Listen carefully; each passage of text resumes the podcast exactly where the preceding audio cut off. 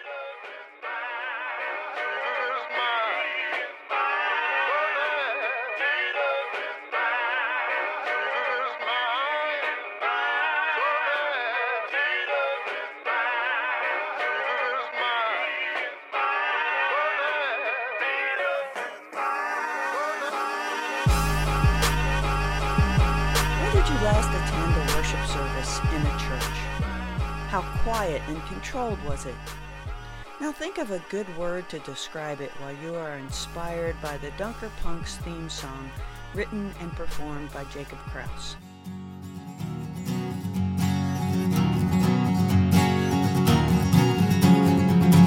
I don't wanna be rich, don't wanna be popular, don't wanna be selfish, no I don't wanna be a goat, don't wanna be ignorant, don't wanna be blindfolded, I just wanna be countercultural.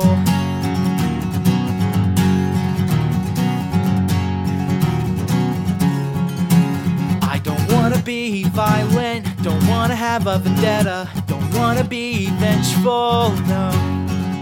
I don't wanna be a soldier, don't wanna be militaristic, don't wanna help that cycle, I just wanna be a countercultural pacifist.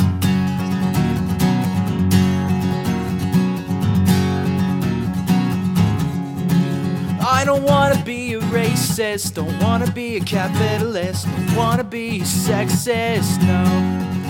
I don't wanna pass judgment, don't wanna hold grudges, don't wanna be hateful, I just wanna be countercultural, pacifistic, unconditional lover.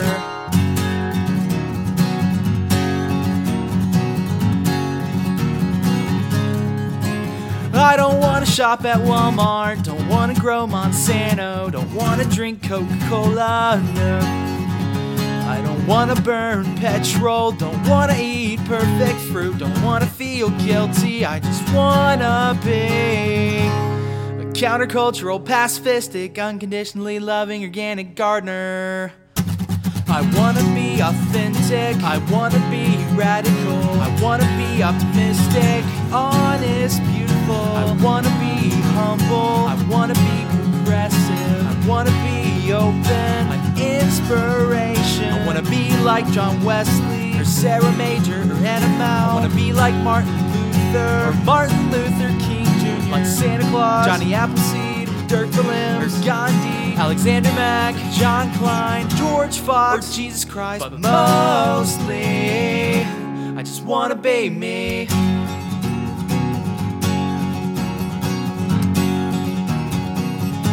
I just wanna be me. Our world needs new and creative ways to do and be church. Welcome to this episode of the Dunker Punks podcast. I'm Nancy Fitzgerald, your host. Thanks to Elizabeth Ullery Swenson, we get to hear about the new ways sprouting up in many places, new ways to be church. And I'm excited to hear about the worshiping community and parables in Chicago because they are really inclusive. By that I mean they go beyond the typical list of races and genders that many of our churches welcome and affirm. Jean Davies in the Parables community of faith embraces other abled and special needs individuals and families by design. Well, I'll let Elizabeth and Jean tell you, as our return contributor, Elizabeth Ullery Swenson, interviews Jean with a conversation about comfort and welcome. One, two, three, four, five, six, seven, eight, nine, ten, eleven, twelve, fourteen. Hi, friends. 15, Elizabeth Ullery Swenson here again to continue our conversation 18, about new and creative ways to do and be church. I am the planting pastor for Wildwood Gathering in Olympia, Washington. We're a new community of faith that is exploring and redefining what it means to be church. This week I had the pleasure of sitting down with Jean Davies from the Chicagoland area where she is a planting pastor for Parables Community.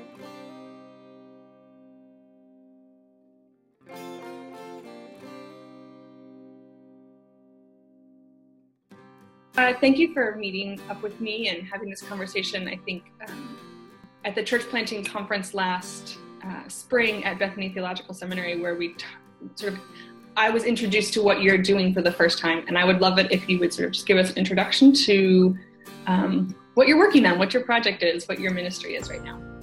Thanks, sure. Um, so I'm the planting pastor for Parables Community, and Parables Community is open to all people uh, as a worshiping community, but is especially targeted at families who have a family member who has special needs or a disabled person in their family.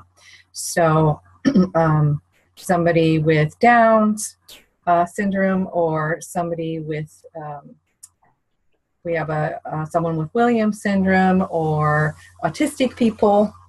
Um, often worship is not structured uh, so that people who have disabilities feel welcome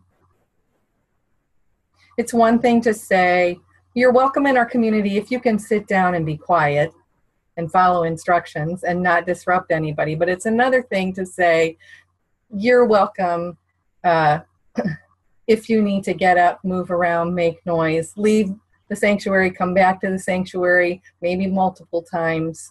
Um, the inspiration for the ministry, Parables Ministry, on which this is modeled, um, the original inspiration was uh, when Leslie Nugent, who is the founding pastor of the Parables Worship Ministry in Wayzata, Minnesota, was sitting in worship, and during the sermon, there was uh, a little boy with disabilities who is in a wheelchair, multiple disabilities. And during the sermon, he started singing, Jesus Loves Me. Jesus loves me. Yes, I know. Oh, our Bible, oh, our Bible tells me so. Little ones, to him belong. A weak, but he is strong. Yes, Jesus loves me. Yes, Jesus loves me. Yes, Jesus loves me. The Bible tells me so they are kind Christian community. Nobody was upset by that. Nobody was angry about that. But you know, heads turned. Nobody really wanted the sermon interrupted, right? They thought it was sweet, and yes, thank you very much. Stop now, right? Um, so his dad took him out of the sanctuary. You know, took his wheelchair and wheeled him out of the sanctuary. And Leslie thought to herself, the holiest thing that happened in this hour just got hustled out the door.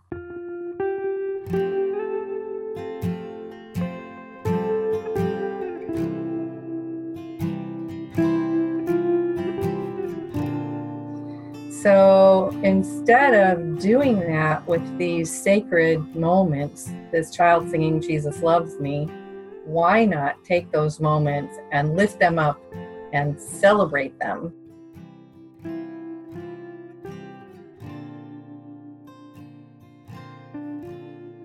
Parables is a no shushing zone, uh, a place where all people with various needs and abilities and gifts can come. Um, it's not only a place to belong, where people would notice if you were gone, where you're a part of the community, but it's also a place uh, for people with disabilities to serve as creators, worship leaders, song leaders, uh, people who have special needs also have special gifts to use. Um, and often they're not called upon to serve. So, um, yeah, so Parables is open to all people with a special emphasis on including people who have been uh, invited to leave the sanctuary and go in the narthex or, you know, a classroom or something.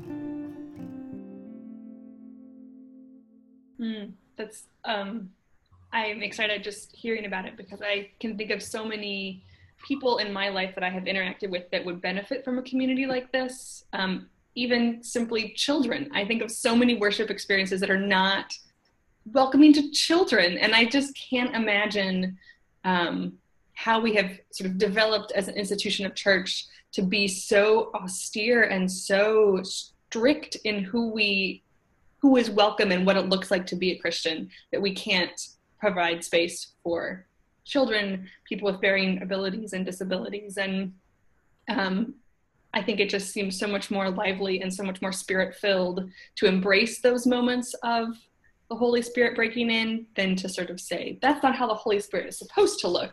Yeah. Who are we to decide? Yeah. And I think the further we walk along this journey with parables, the more we realize that we're just kind of re envisioning the way that we do church, period. Mm-hmm. Right? people will say, well, why are you going to exclude people? Why are you going to create a separate ministry um, for people who have disabilities? That's not what we're doing. What we're doing is changing the social norms for worship. Mm-hmm.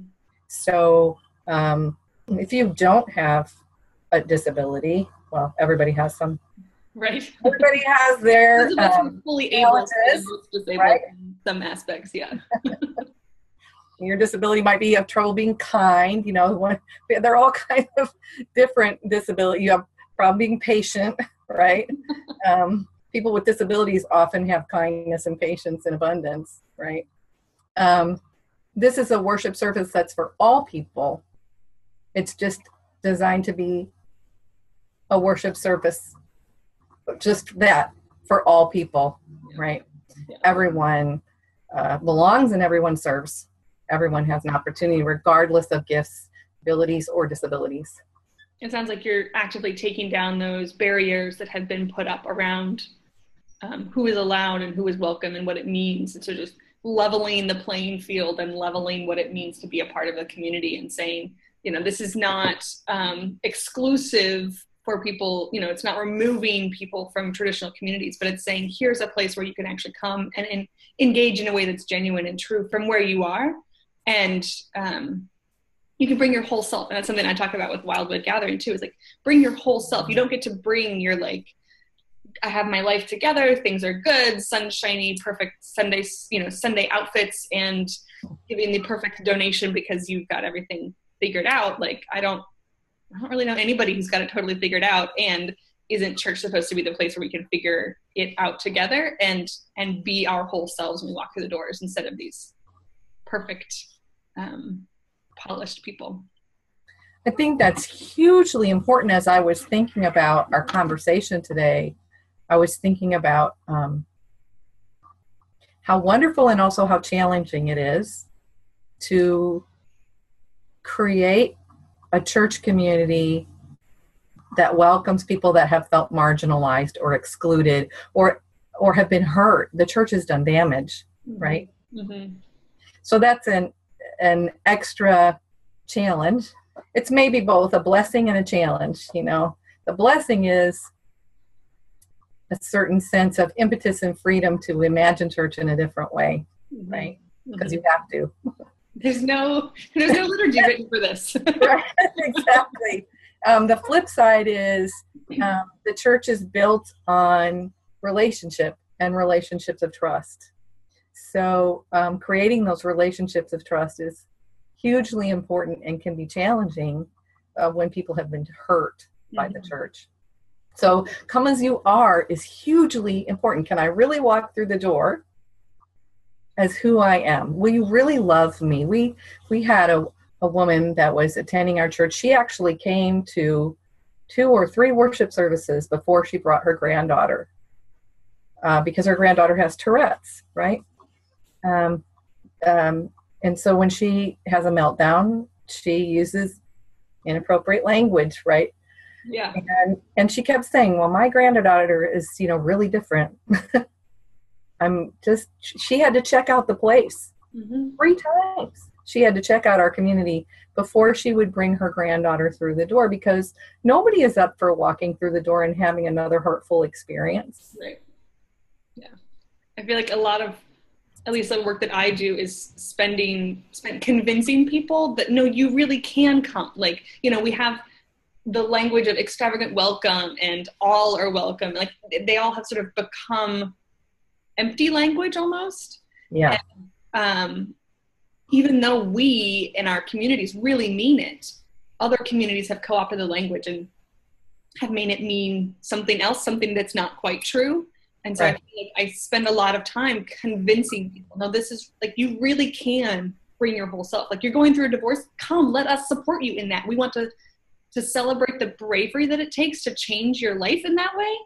And we want to walk with you and we want to to support you and we want to like uplift you in any way that we can.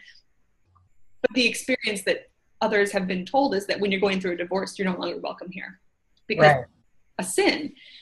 Ah, right? So right. um how do we how do we prove how do we continue to show up and say that what we're doing what we're saying is really what we're actually doing?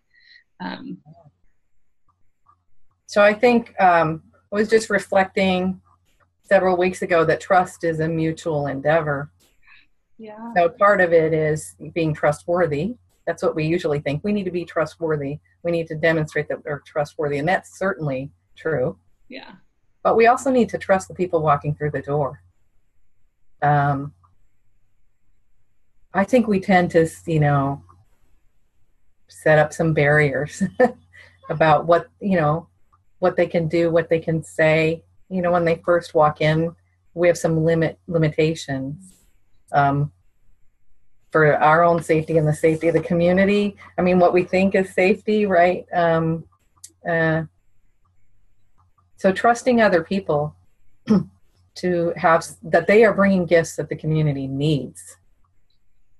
Uh, one of the conversations I went to a summer institute on theology and disability this summer, and one of the conversations that they were having, um, one person said, "I, I hate the word welcoming mm. because even even the word welcoming smacks a little bit of paternalism, right? Who is welcoming home? Mm, mm-hmm. Mm. Um, so that's already presuming that you don't have uh, people with disabilities in your leadership, right?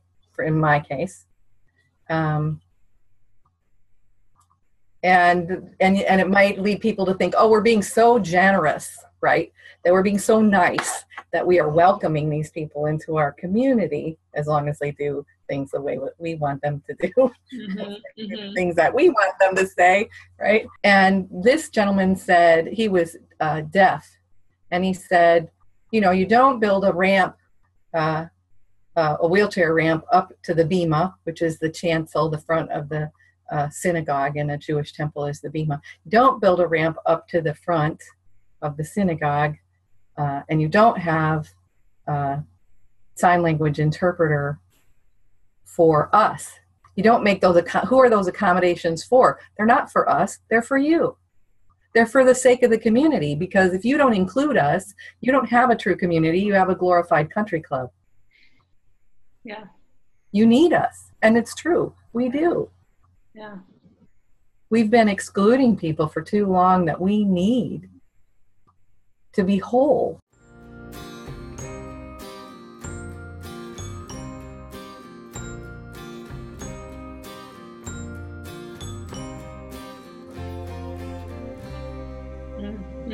Yeah.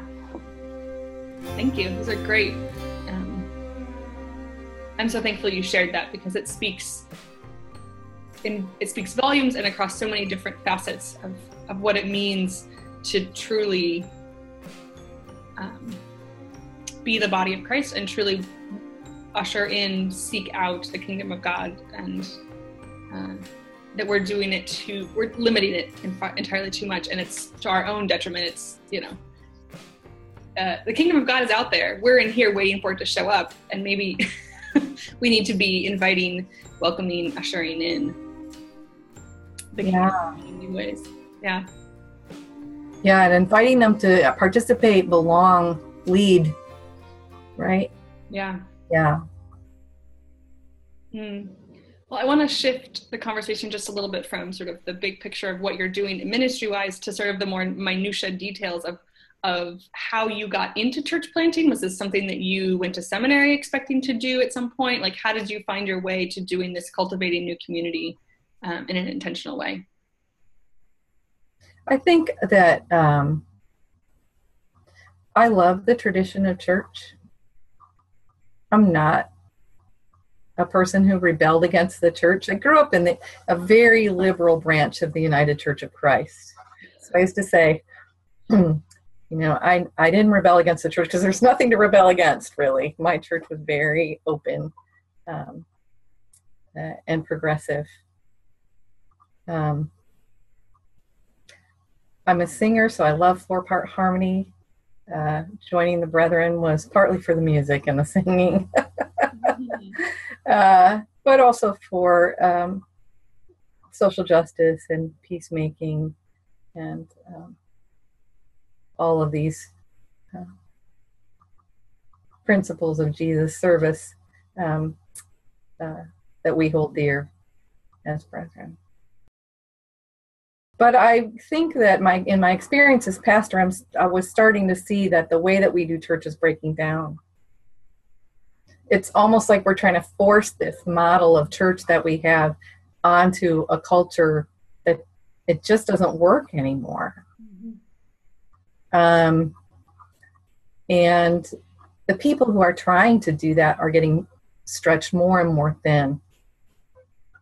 Um, along with that, alongside of that, is the concern of all the people that uh, we're excluding from church. I feel like being so narrow and being so rigid, um, we've really boxed ourselves into a place where a lot of people can't even hear us anymore. There's a lot of baggage when you say you're a Christian these days, right? People make a lot of assumptions. When I was younger, people would say to me, uh, "Oh, you're she's a Christian." I was a member of a women's group of you know various mostly no affiliation, right? And they would say, She's a Christian, um, but she's not like those Christians. Mm-hmm. They would say, You need to find another name for yourself. You need to not call yourself a Christian because of all the all the baggage that comes along with that. So I guess I was just yearning for a fresh expression of church, and I really didn't know what that was going to look like. Mm-hmm. Um, so I was beginning to think about that and what that might look like uh, when I saw Leslie Nugent uh, present on her parables worship ministry, and I thought, oh, that's that's it. That's for me. That's uh, I just felt this strong passion and sense of calling. So here I am, and you know, church planting I feel like is not for the faint-hearted. Mm-mm. It's it's really really hard work. I've recently had some health issues that have made me take a step back and reevaluate how hard I am pushing mm-hmm. um, and realize that I need to practice some good self care. Um, but at no time do I ever think, boy, I, I, I really wish I'd rather be serving in a existing congregation. I, I don't think that. Mm-hmm. Um, I don't I don't long for that. I really do long for this, and so I guess I feel like I'm in it uh, wholeheartedly, hundred percent. Um, I am uh, God's servant in this ministry, and um, if it flies, I pray that it does. Then it flies, and if it doesn't, then it doesn't. We're in a hard time for the church. It's a difficult time it's a huge time of transition culturally. And we're up against a lot of pressures um, that we can't really do anything about.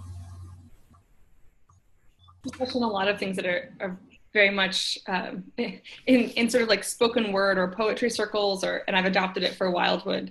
Uh, when you agree with someone, you just sort of snap at them. Mm-hmm. Yeah. Like, yeah, me too. And so I, I found myself wanting to like snap at what you just said because there's so many pieces of that of like i think those of us who are doing new ways of doing church planting because there's there's there are sort of more traditional church plants as well mm-hmm. uh, those of us that are sort of branching off in this new way and reimagining what it means to be a community of faith um, we come from this experience of sort of looking at the institution as a whole and saying there's something someone some people missing or there's a narrative missing from this conversation and how do we um, we have this hunger to sort of like bring them into the conversation and so i think um, i have realized that the only way to do that is to start something new um, I tried for a, a, long time to try and um, bring them into something existing or to revamp something existing, and it, and it, just didn't.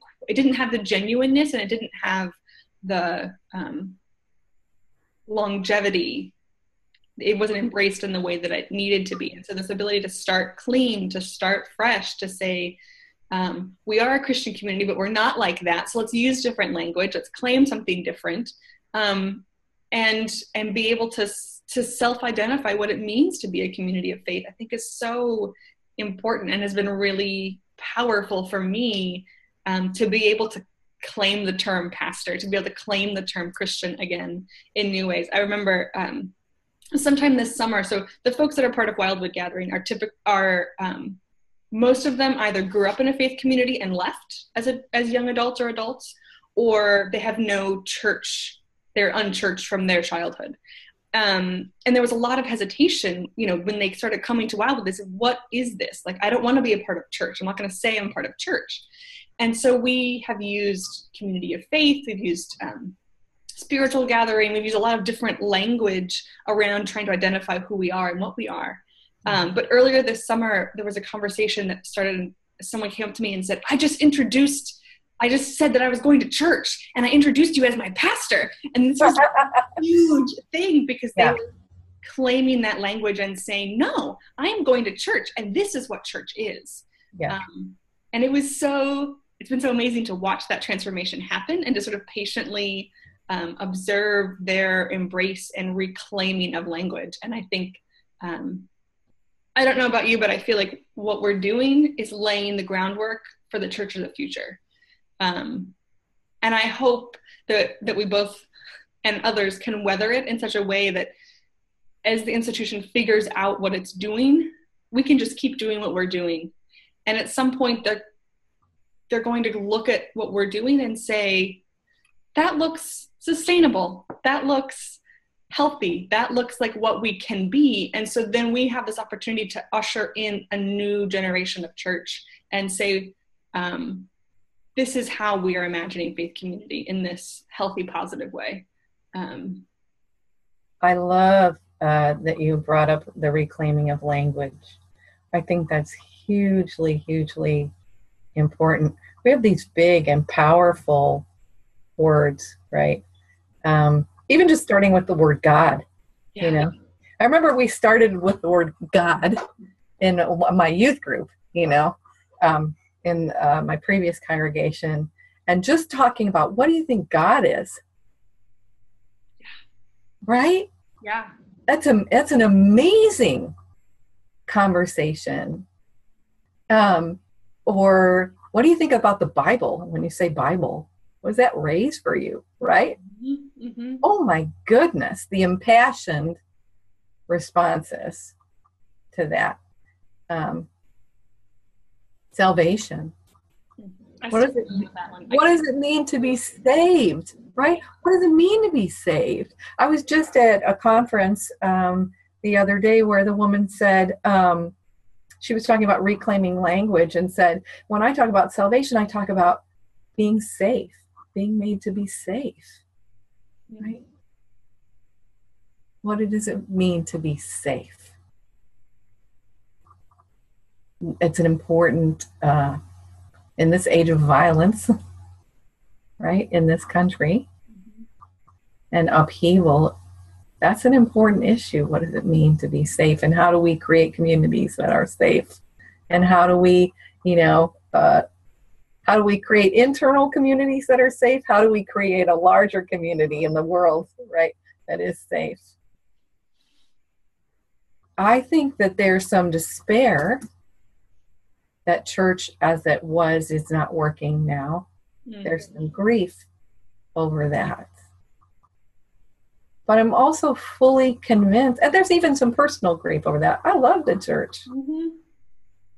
Um, and I even love some of the forms of the current church. Um, but I also am convinced that the gospel of Jesus Christ does not depend on the church in its current form. We have to be willing to let go. So that's I, I feel like that's an important question for church planting and for the church of the future. What are those core values? What are those core tenets that we hold on to? And what are some of the other cultural things that have built up over the years? Beloved as they are right that we're going to have to loosen our grip on uh, and let go. Mm-hmm. the one that comes to mind the most for me as painful as it is for me, is four parts four part singing. I love four part harmony. I mean, my mother was a pianist. I grew up singing in harmony, um, and uh, and that's a grief for me that that's going away. Mm-hmm. But the truth is, it's going away. Culturally, it's going away. Kids are not learning to sing in four part harmony anymore. They are in some Brethren churches and Mennonite churches. but in general, they're not. So, and you know, nowhere in the Bible does it say Jesus sang in four part harmony. we don't even know if Jesus could sing. I mean, you know, he may have been tone deaf. I'm convinced he would have loved it. yeah, yeah. Uh, so, so thinking about uh, what are the things that we hold dear? What are the things that are really sacred about our tradition that we must not let go? And and what are things that that we don't have to do to go on? And I mean, I think one of the freedoms uh, of being in a new church start is that you can let go of a lot of stuff that really doesn't matter. Uh, I was just talking to uh, a young associate um, who was uh, in another denomination who was saying um, they have uh, a big group of youth, like 40, 50 youth that come in to their congregation every week for a program. Wow. But there's no signs for how to get to the bathroom. So, so he said, why don't we hang some signs that say, you know, bathroom this way? Right? you wouldn't think that was a controversial issue, but it became a controversial issue. Um, some people feeling that it would be bad to have signs that pointed to where the bathroom was because homeless people would come in then and want to use the bathroom, and um, then they would be able to find it, which would endanger their children, and you know. Um, and uh, buildings and properties had some issues with you know putting up uh, signage and anyway, it just got to the point. I mean, there probably were like three or four different leaders eventually involved in this discussion. And I mean, he finally just gave it up. You know, are you going to go to the mat for having signs to the bathroom? What you, you got to pick your yeah. pick the battles, right? But I'm like, I'm so glad I don't have to have discussions like that, you know, and get bogged down about whether or not we're going to have bathroom signs. Yeah, yeah it, it does we're much more agile we're much more yeah. like we're not burdened you know i don't have a building we're not burdened by stuff though yeah. we did just acquire a music stand this last week and so now i have to figure out how to make sure i have room in the car for the music stand each week and we've just like these pillars of traditional church and defining what it means to be church um, you know we started off you know we didn't have music because i i'm not you know i love music but i am not gifted to play or sing. So we didn't have music when we started off. And now we're slowly starting to add it in because there's someone who wants to do music. And so um, allowing everything to be up for discussion, up for debate. And if it fits, great. If it doesn't, don't push it. Um, and I've been really amazed at what pieces have emphatically stuck. Um, sort of what would be traditionally called congregational pastoral prayers have become really important. Mm-hmm. Um, that I was never expecting. You know, I, I had introduced sort of communal praying in this very loose way. Um, and I got one week I didn't do it, and I got strong feedback about we need to do that. I was like, okay, we'll do that. So now, you know, we do congregational praying, um, pastoral praying every week now, and it it it has surprised me what are those pieces that are um, have surfaced as core values. Mm. yeah so you start to develop your own congregational norms really with the small you know group that you have and you build on those Yeah. i used to say uh, when i first started that you know when you're an established congregation trying to make a shift is like you know trying to steer the queen mary it's like you know Yeah. um, and I said I was ready for a smaller, more agile craft. I'm a sailor, and I was like, I just want to be in a craft that can move quickly, right? Um, that can shift uh, as needed. And I would say the risk of those smaller, more agile ships is they also tip over much more easily. Oh, that's true. I've been there. I've been in the water. Yep. mm what are some of the um, what are the things that keep you up at night? What are the things that ha- are what, what are the points of concern? What are the things that are your anxieties or Yeah, they're probably twofold and pretty simple.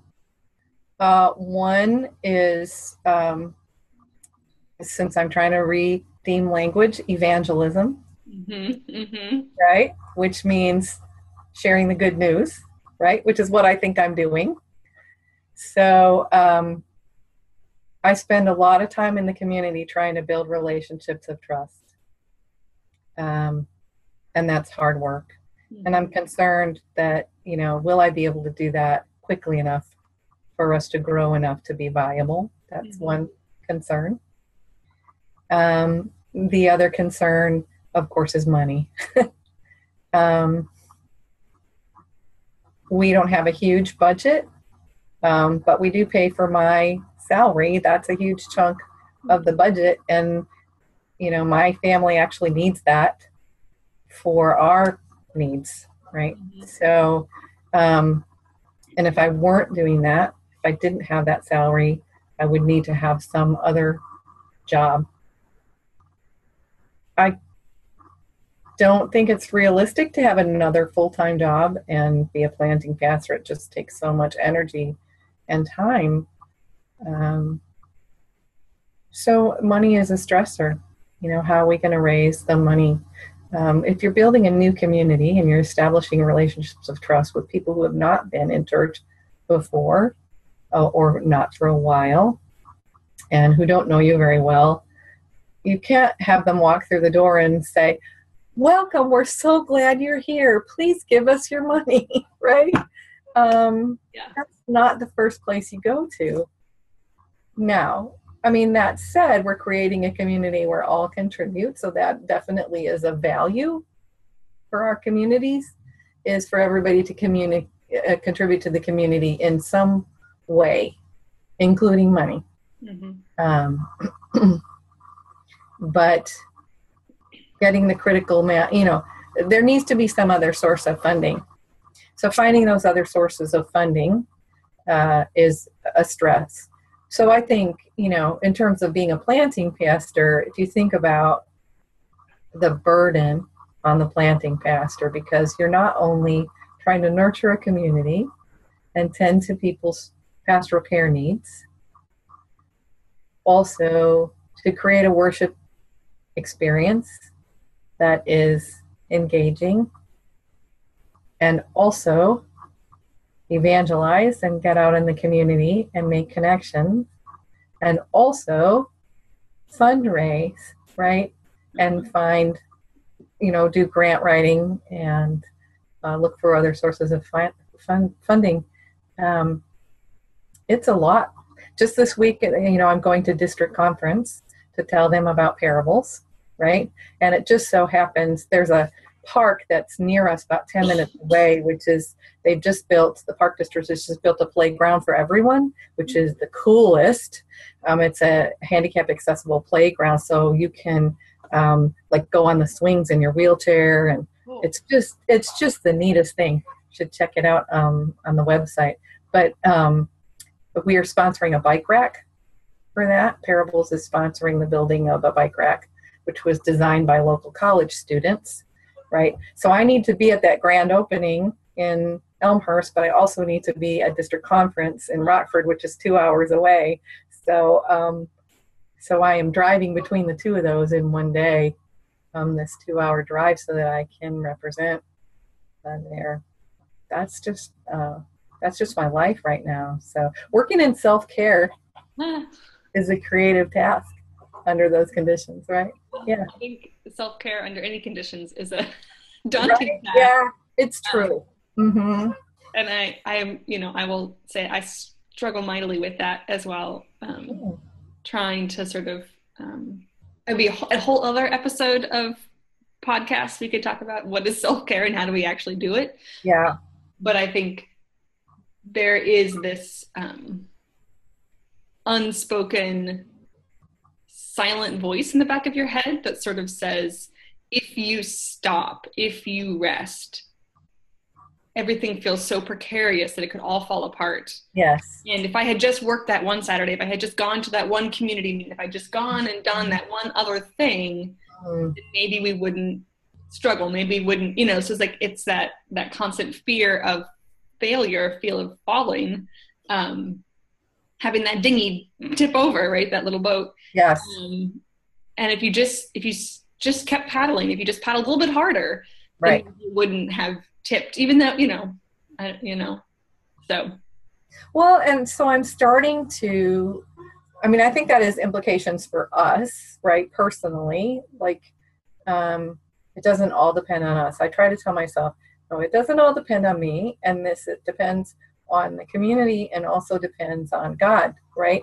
Um, if God wants this to happen, then it will happen, but it actually can't happen from my all my personal effort, right? Um, so, but also, I think that there is, and I'm starting to explore this, and I've been thinking about this for a long time. Um, the burden to be busy and to be constantly working in our culture, right, is is really toxic. But we've carried that into the church yeah as well, and especially I think with brethren with our German work ethic, right? I wasn't born and bred brethren, but I was born and bred German, half German. Um, so you know, uh, that work ethic is good, Mhm. um, but we need to learn uh, again when to let go, um, when to say, "I've done enough, and now I need to rest." well thank you so much i think we could sit here and talk for hours and Yeah. be content um, and i hope that we get a chance to talk more in the future and w- with the podcast and just in general it's been a joy to get to know you and have our paths cross this last year and Yeah, thank you so much for inviting me.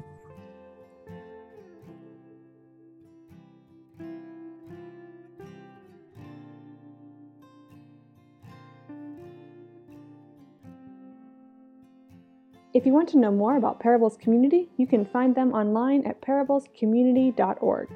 They gather monthly for worship, and you can join them the next on November 20th at 4 p.m. If you want to know more about what I'm doing with Wildwood Gathering, you can find us online at wildwoodgathering.org or on Facebook. Until next time, friends, take care. Jesus loves me. Yes, I know. Oh, our Bible, oh, our Bible tells me so.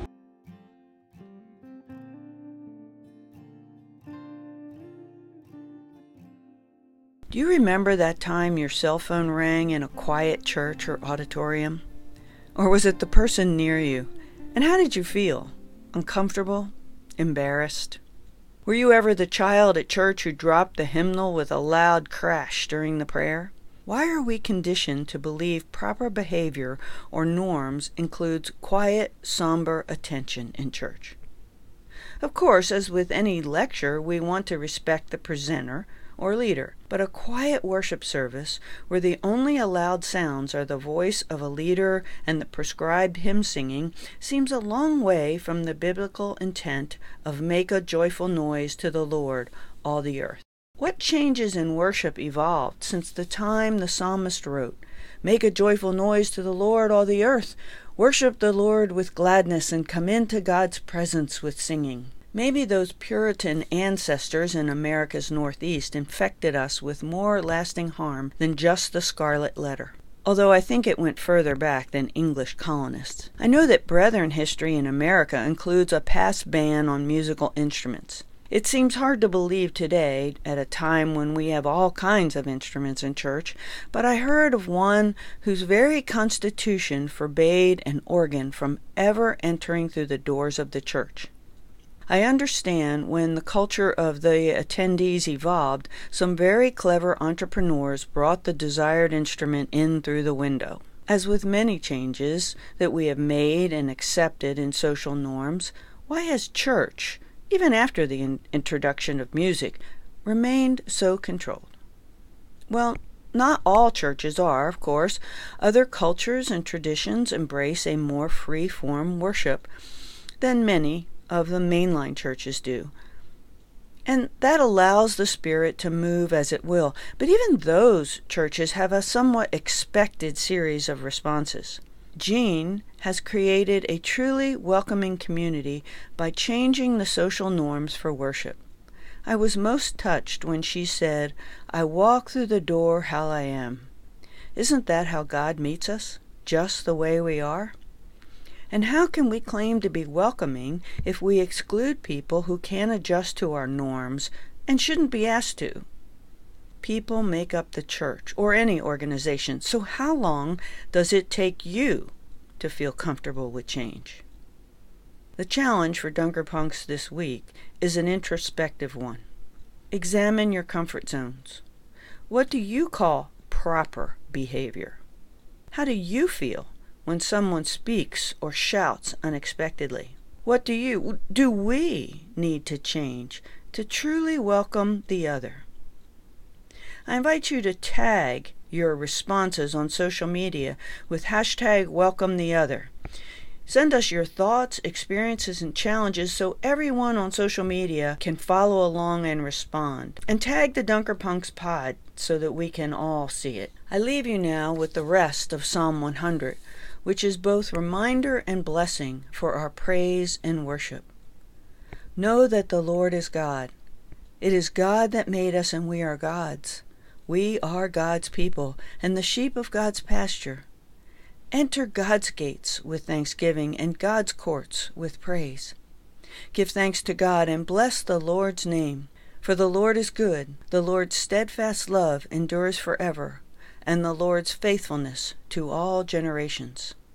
Until next time, Dunkerpunks, may we be surprised by the breadth and depth of God's children.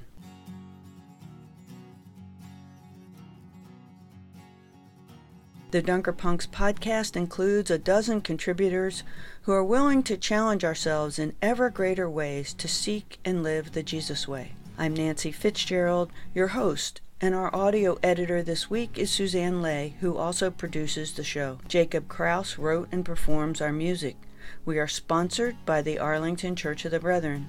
You can find the show hosted at arlingtoncob.org slash DPP or on your favorite podcast app. Connect with us on social media at Dunker Punks Pod.